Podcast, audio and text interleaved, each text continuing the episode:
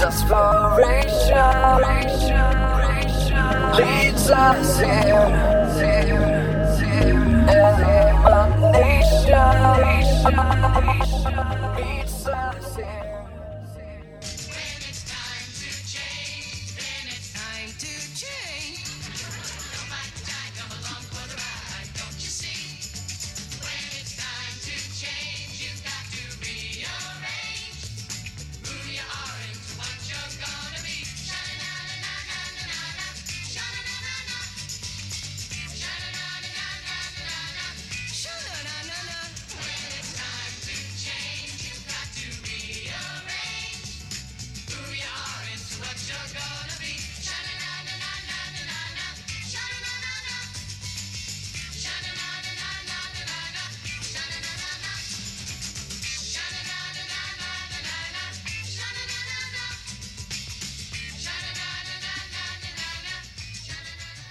How many remember that? I'm just out of curiosity. Okay. Some, some of you guys are wondering what just happened.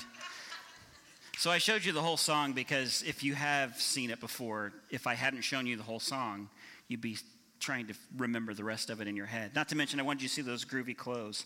So here's the premise of what's happening in the story in case you don't know it. So Greg, the guy in the really hip fringe, uh, he, he gets $150 to cut a record.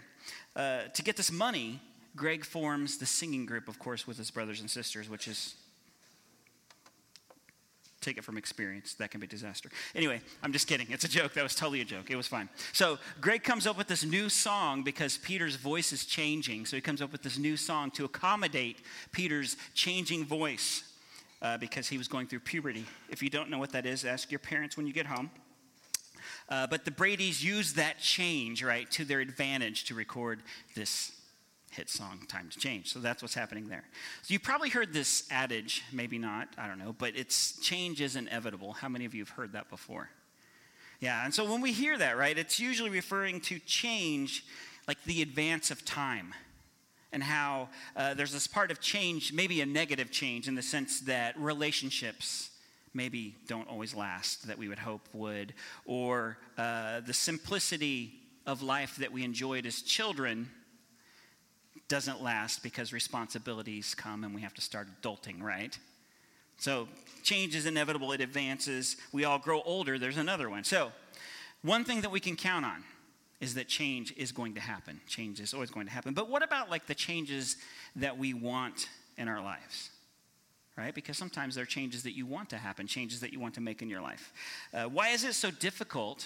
And maybe it's just me, but why is it so difficult for us to make lasting changes. Like the things that we really want to change for whatever reason seem like they're super difficult for us to do. And so, over the past few weeks, we've been talking about relationships, connecting with others, the fact uh, that we're better together, and how God designed us as human beings' this need for relationship relationships that change not only us, right, but other people for his glory. That's it's sort of this dual thing. It's pretty neat how all of that works. And this dramatic change was taking place in the lives of God's people. And we've talked about this a lot, but it's Acts chapter 2, verses 42 through 47. And I'm not going to read those to you again. We've read them three times, four times, right? So, uh, but the followers of Jesus were experiencing this radical change in their lives things were happening. It was an exciting time, but this change didn't happen in their lives by accident. And so I am going to point out something in that scripture. This change begins for them when they learn the truth. And for us, the same thing is true. If I can get this to work here. Peter Brady messed up my slides. There we go. Um, change requires facing the truth. That's the first thing that we need to talk about today. Knowing the truth is a key component to any change that we want to make in our lives. And so, in the case of these believers that we've been talking about in Acts chapter 2, just a few verses. We've read these already. But the first one is this verse 42 they devoted themselves to the apostles' teaching and the fellowship, to the breaking of bread and the prayers. Uh, verse 44 and all who believed were together and had all things in common. Wouldn't that be cool? And then verse 46 and day by day attending the temple.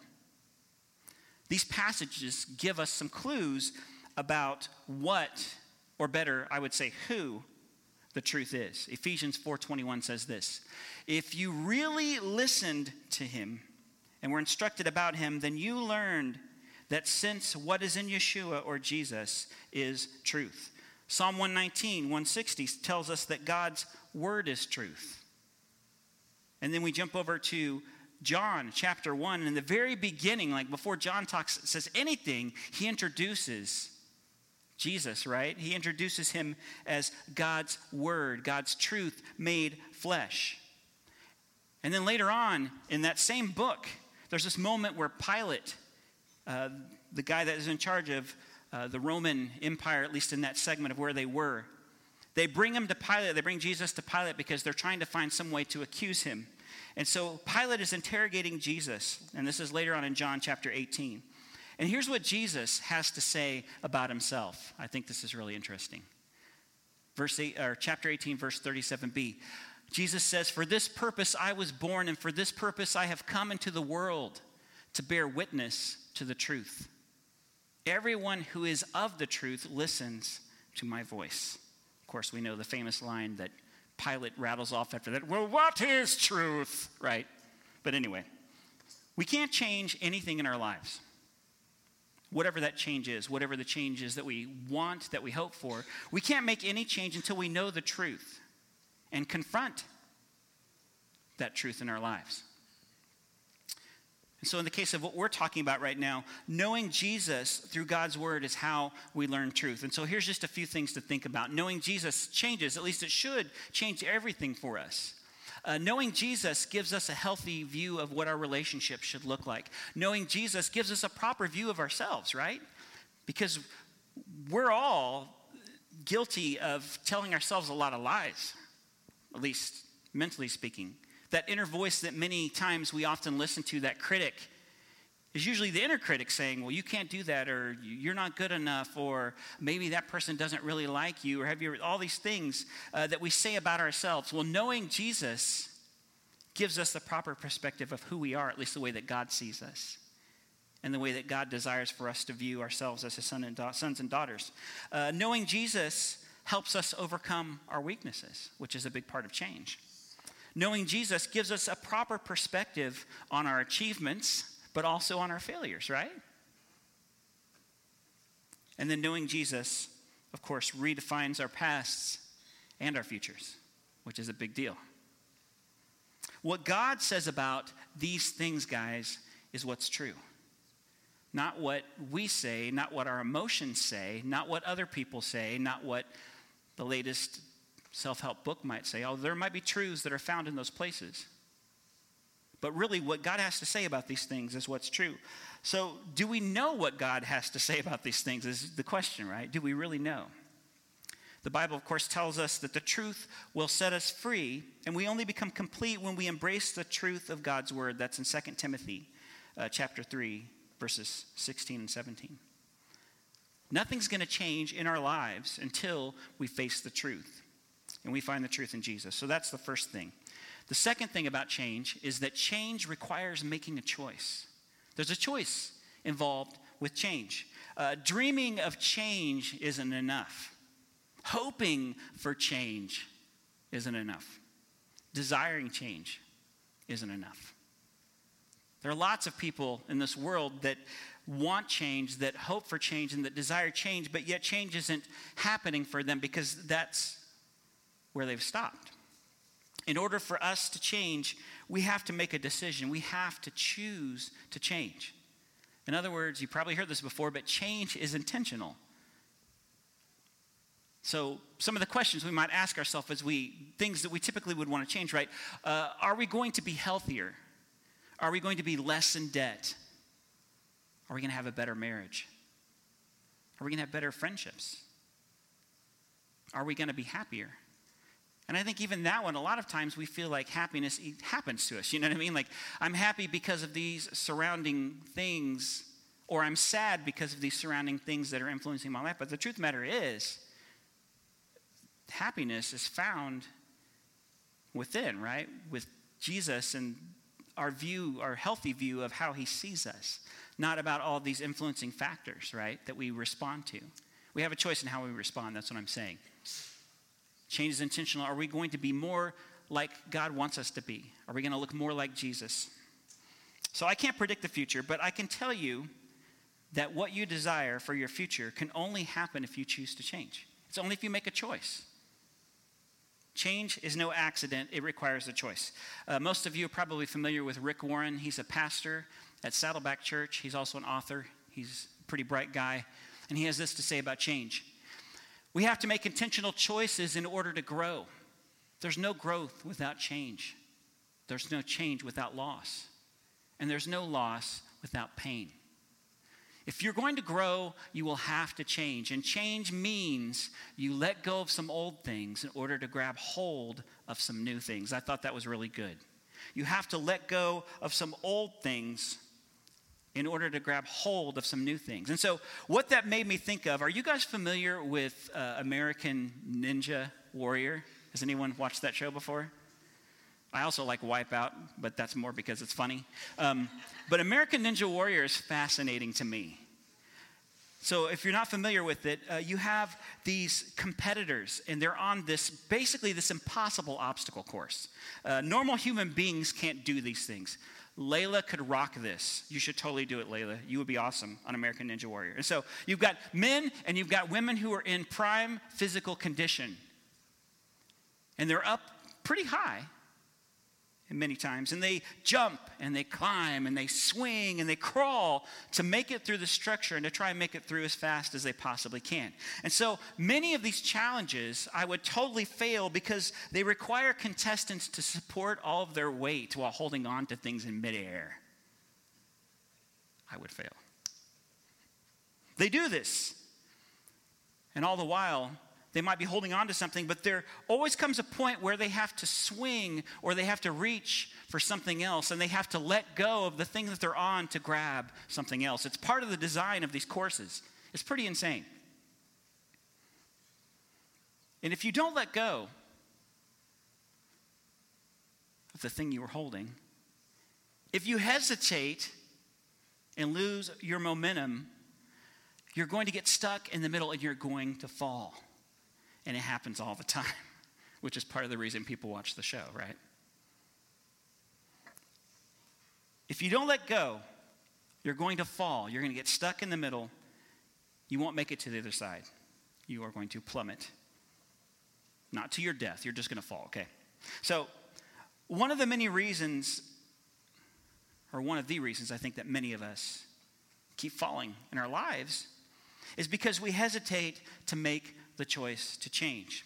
So the old habits that we have, or the old hurts that we hang on to, the hang-ups in our lives, the obstacle course of our lives that results from uh, broken friendships, the way that we've maybe been treated by other people, experiences that we've had, all these things they continue to hold us back because we won't let go of them.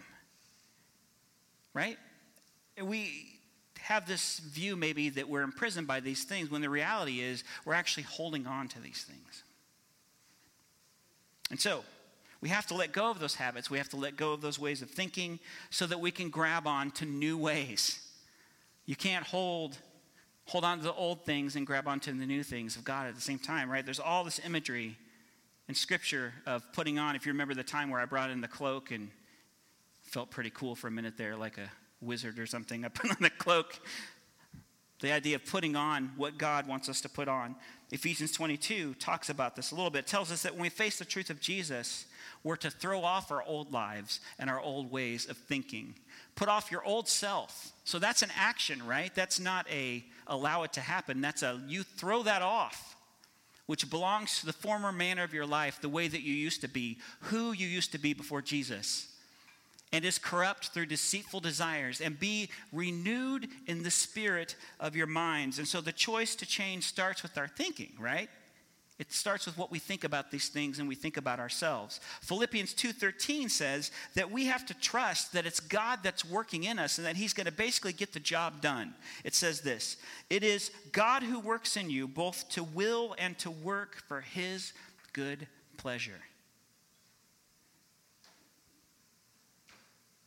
God doesn't make junk. God makes good things. And so part of this change is trust. Trusting in Him, trusting that He's going to be there to help us when we let go of those things and that the things that we're grabbing out to hold on to, that He's going to be there to help us make that distance and make up the difference, right? So that's the second thing. And here's the third one, and this is the final one when it comes to change. Change requires taking a step. One of the most profound changes that we see in all of Scripture is in the life of Paul. And so, most of you guys are probably familiar with him. Paul was a well educated man. Uh, he knew a lot. He was full and full of knowledge. He knew not only um, lots when it came to uh, Jewish background and Torah study and all those things, but he also had a lot of knowledge when it came to the Greek side of things. He was uh, really the perfect man to live in that world at that time. He was an associate of all the religious leaders who had, were tracking down and persecuting the early uh, believers in Jesus.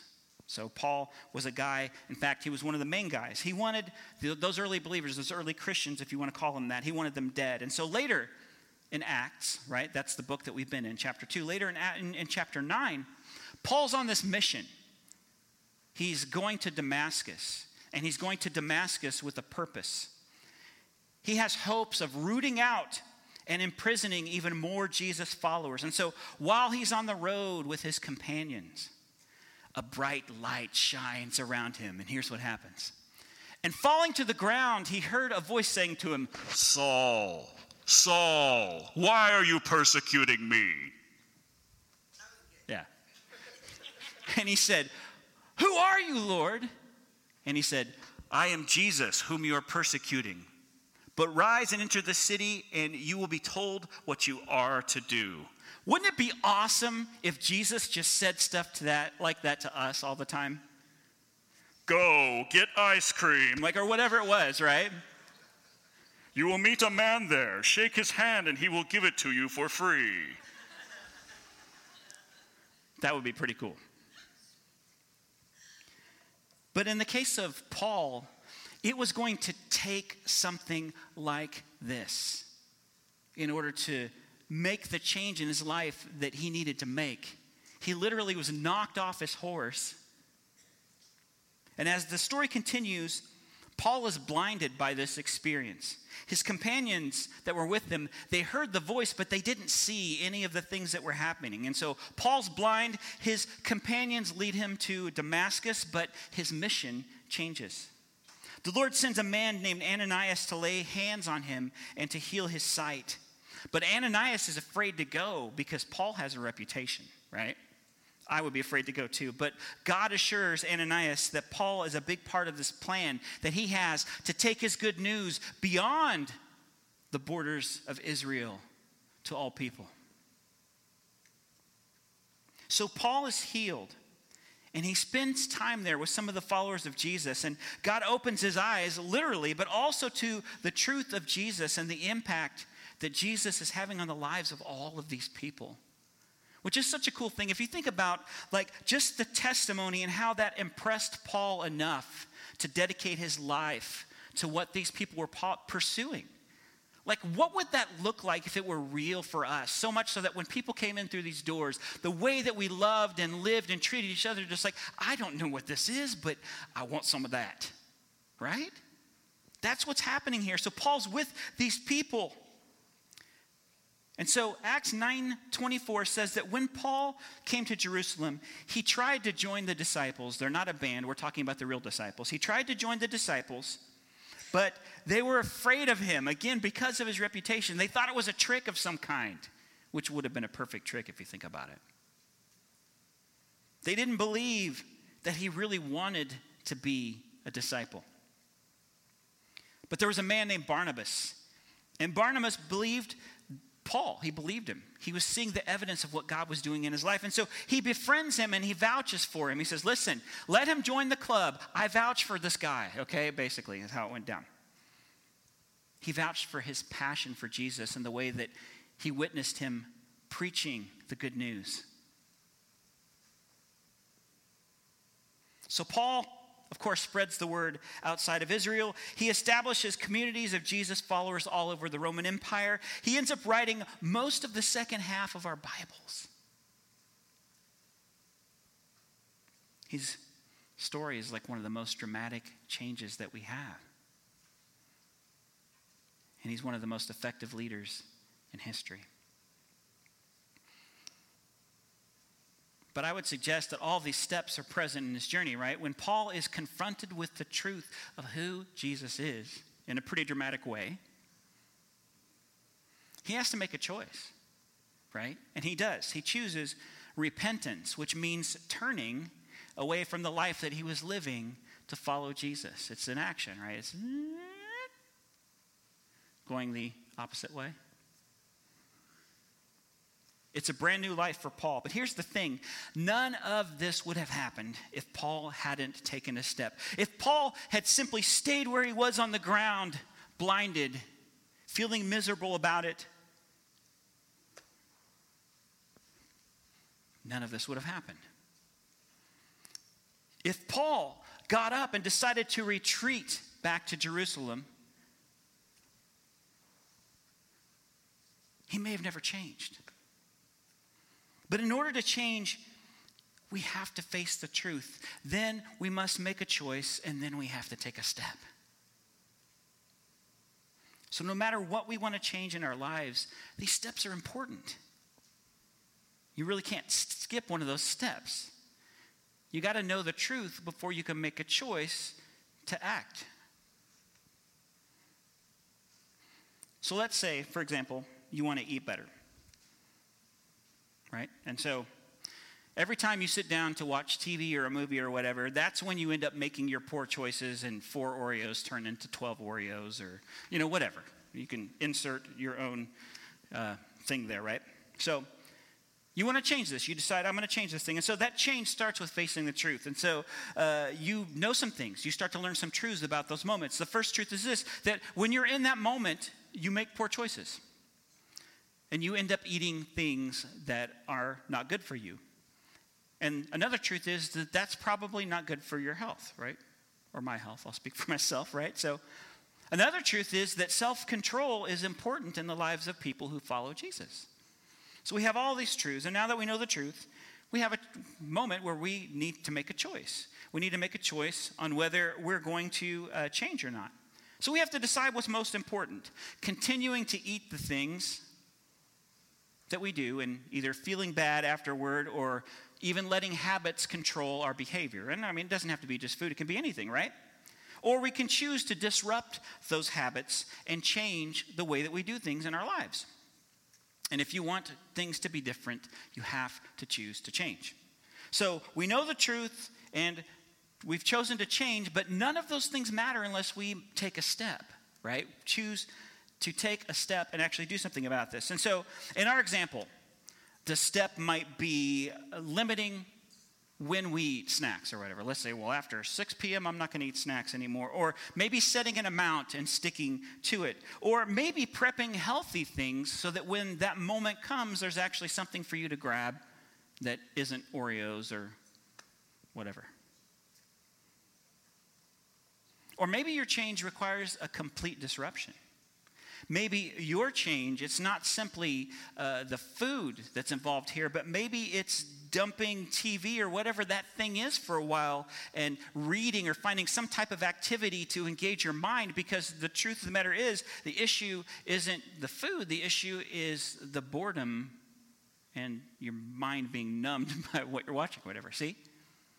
So you have to know the truth, you have to make a choice, and then you have to take a step. Uh, most of you guys are probably familiar with Craig Groeschel. He's a, a great pastor uh, at Life Church. He's also an author. And here's what he says. I thought this was pretty good.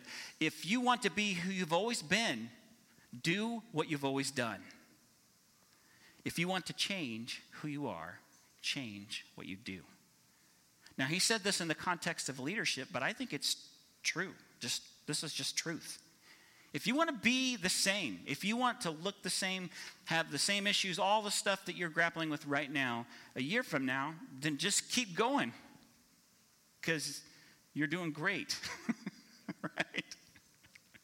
But if you're not satisfied with where those things are, if you don't like who you are, where you are, what's going on, you got to change what you do. Something has to change. Our relationship with Jesus, guys, empowers us to change for the better. Scripture tells us that God is working to conform us to the image of Christ. That's in Romans 8:29. Now here's the deal. Most of us don't like that word conform, do we? When we hear that word conform, there's something about it that makes us go, eh, I wish that they'd chosen a different word. We have this mental image of cookie cutter, assembly line, machine stamped parts of robotic followers of Christ, right? When we think about the word conform, we picture carbon copy people that have no uniqueness to them.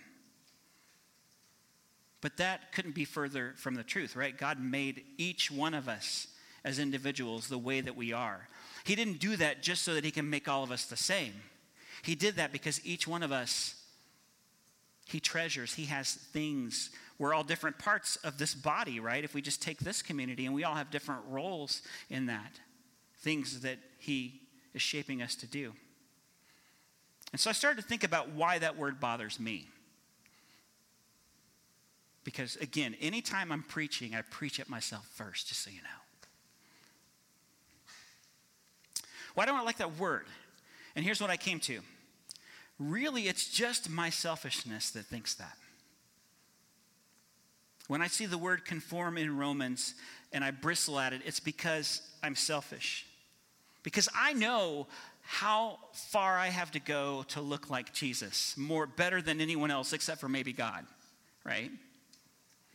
I know how many things I need to let go of in order to grab onto the better things that God has for me, and how hard it is to do that. I know how much work that may require. Sometimes I talk with people and they'll say something to the effect of, well, you know what? I'm just waiting for God to right? Insert word, phrase, sentence, dream, hope, right here in this little blank. I'm just waiting for God to. Or, I'm just waiting for God to change this thing in me, we will say. But what if God's waiting for us to change? What if God already has a program going and he's just waiting for us to get on board with it. What if you and I have everything that we need and he's just waiting for us to take a step?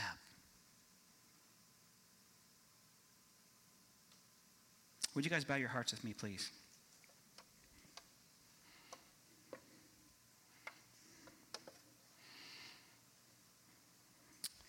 So here's what I'd like to do I've just got a few questions that I want you to consider. And then I'm going to give you some ways to respond to those questions today. But before I do that, I, I want to pray. God, thank you again for this day. And I thank you that when it comes to change, that your desire for us is to make us not only in the image of Savior, but to make us the best us that we can be. I thank you, God, that you are diligent in your work, that you are skilled in your work, and that you don't give up on us. So today, Father, I pray that you just continue to move on our hearts, and as we uh, confront these truths, and we have a moment where we make a choice on whether we're going to take a step or not, God, I pray that you would give us the strength, that you would empower us with your Spirit to do those things. And it's in Jesus' name. Revolution never.